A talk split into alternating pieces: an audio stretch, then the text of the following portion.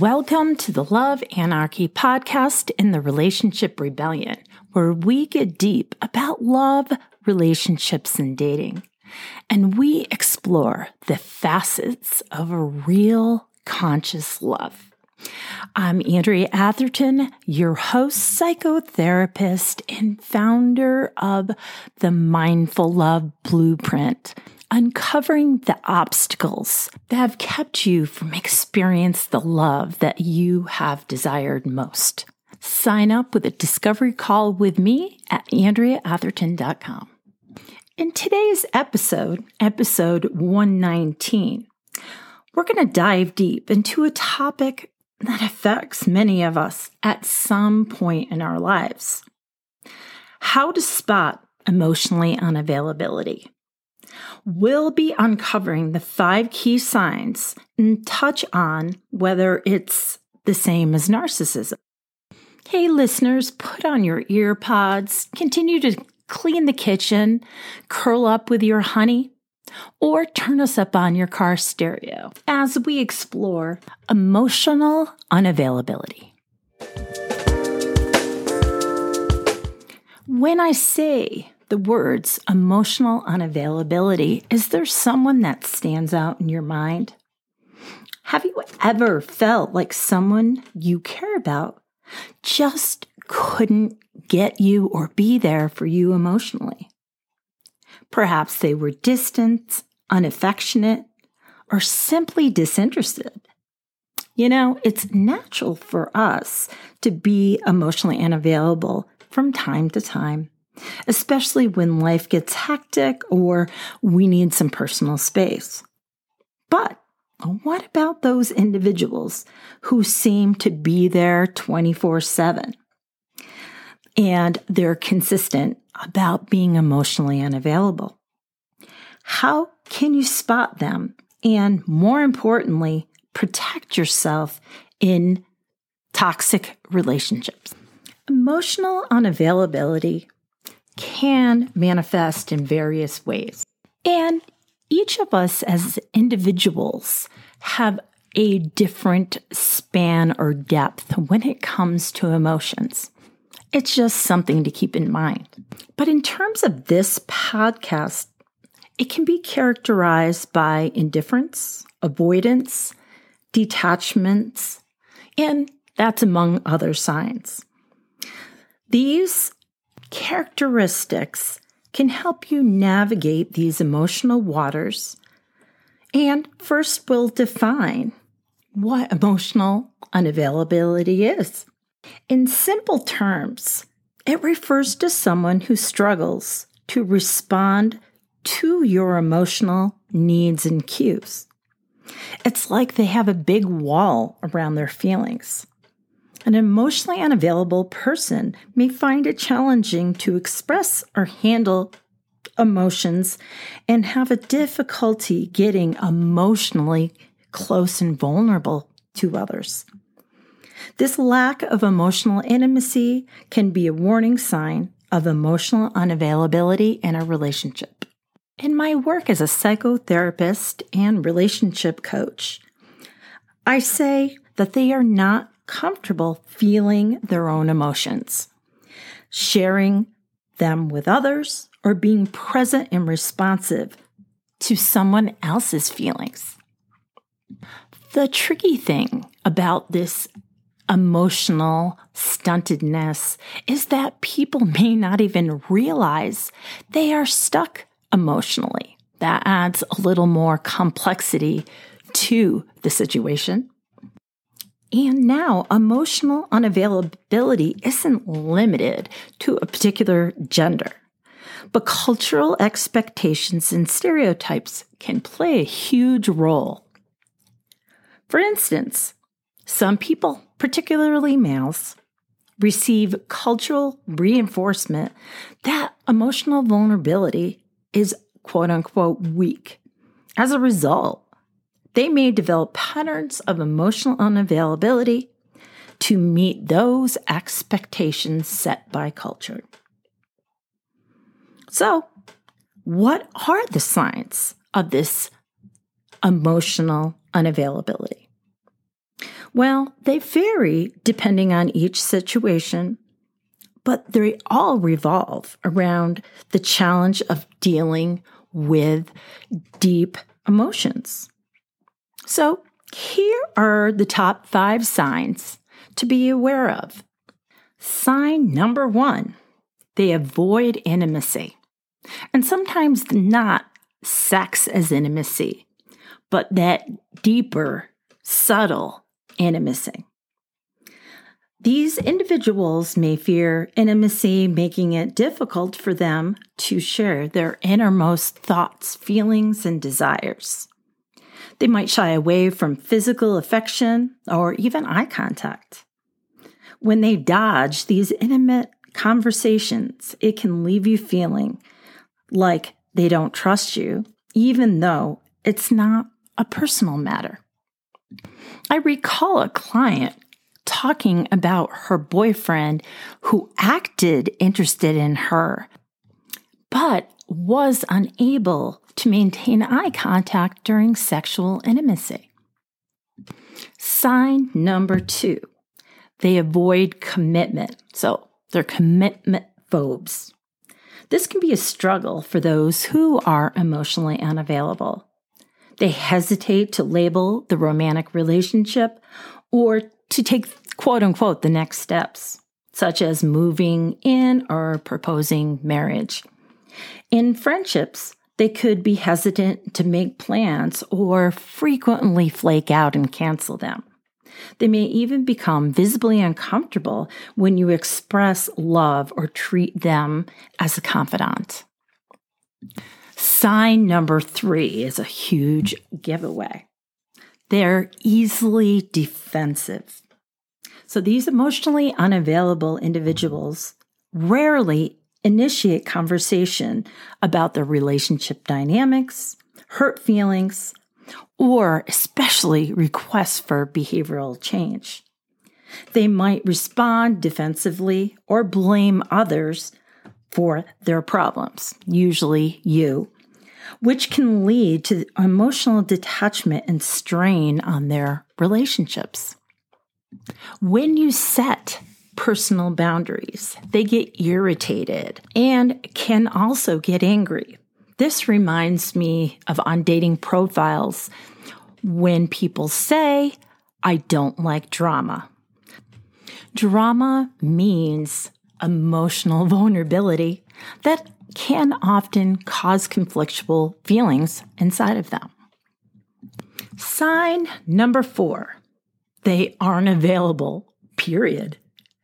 When you need that emotional support or someone to talk to, emotionally unavailable people might either disappear or downplay your emotions. Sometimes they seem really awkward and sketchy when you try to express feelings. They might change the subject or withdraw from emotional conversations altogether, even when you need to seek advice or vent. They might insist that you're being too heavy and you must keep it quote unquote light. Sign number five they struggle with empathy. They cannot empathize with how you feel.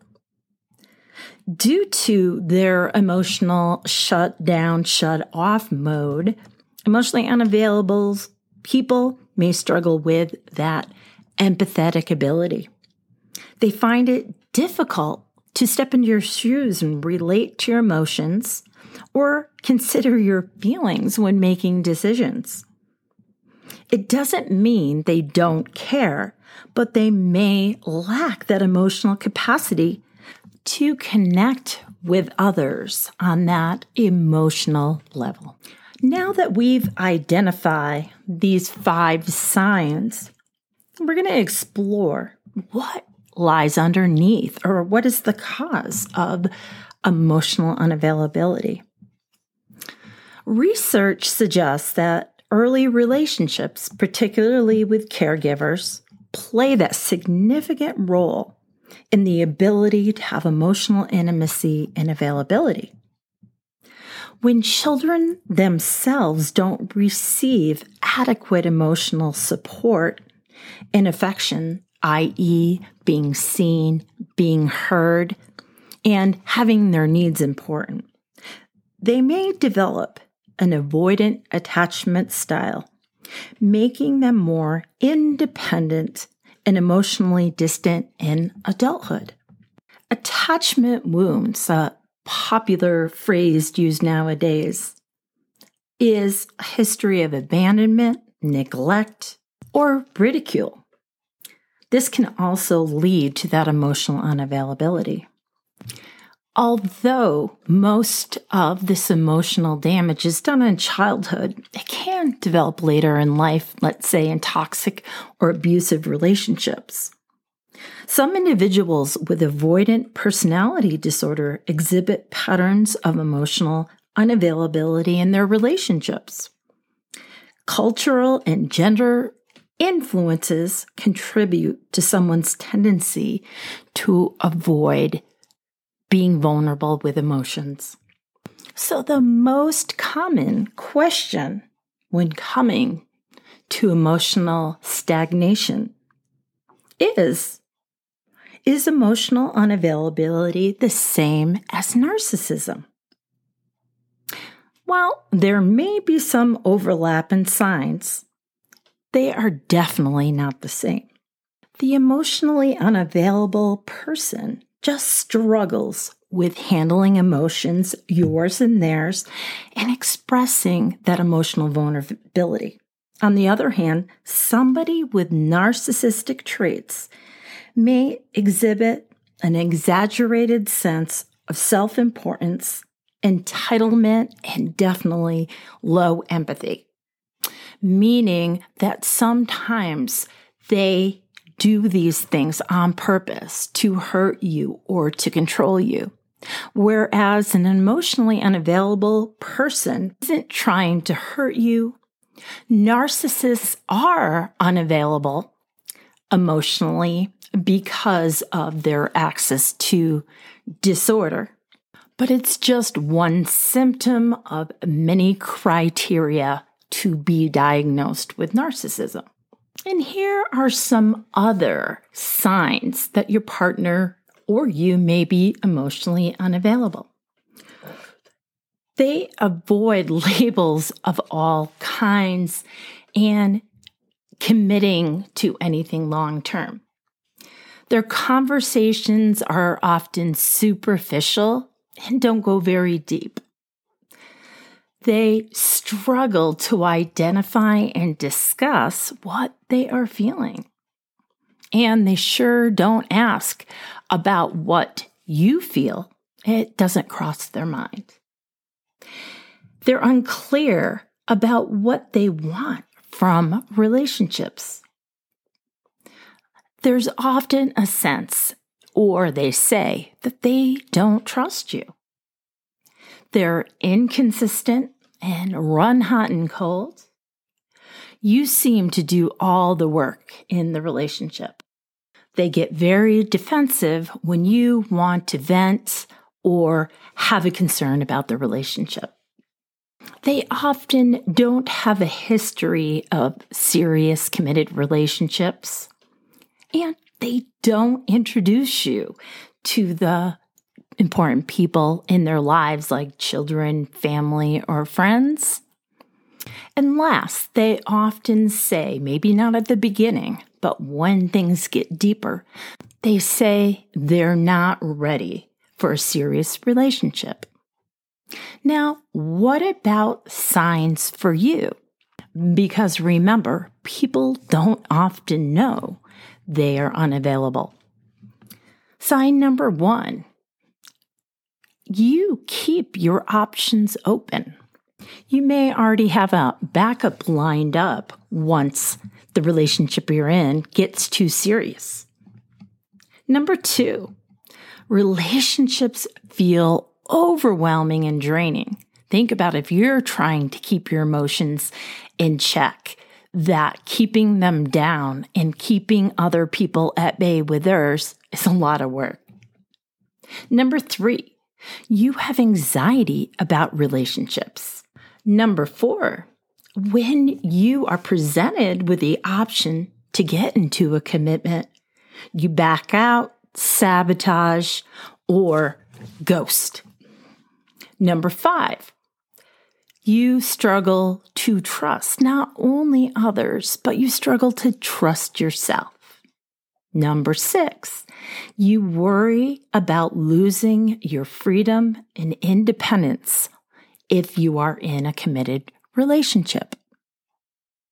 In conclusion, if you find yourself emotionally unavailable or you're in a relationship with someone emotionally unavailable, it's crucial to know that it's not something that you can switch on and off like a light. While emotional unavailability can be managed and is easier to manage than a narcissistic disorder, it often requires that individual to acknowledge the problem and seek professional help, such as a coach or counseling. And remember, it takes time, patience, and compassion on both sides to navigate the process. And no, by no means are you responsible or have to stay in the relationship while they do this work or if they choose not to do this work. Know that recognizing the signs can empower you to make informed decisions about your relationship and to protect yourself from potential harm. Thank you, listeners, for listening in with us on the Love Anarchy podcast in the Relationship Rebellion, where we get deep about love, relationships, and dating. I'm your host, Andrea Atherton, thanking you from the bottom of my heart for listening in with us because I know you have a myriad of podcasts in which you can choose from. Please subscribe, ring the bell, leave feedback. It supports the podcast so much. And don't forget to download them. Tell your friends about the podcast so they can listen too. If you want to join the Love Anarchy community, you can find us on Facebook at the Love Anarchy Podcast. And if you're wanting to know more about my Mindful Love Blueprint, please sign up for a clarity call so we can find your number one obstacle to finding the love that you desire at AndreaAtherton.com. I'm going to leave you with my favorite short but sweet quote Love is the only true power.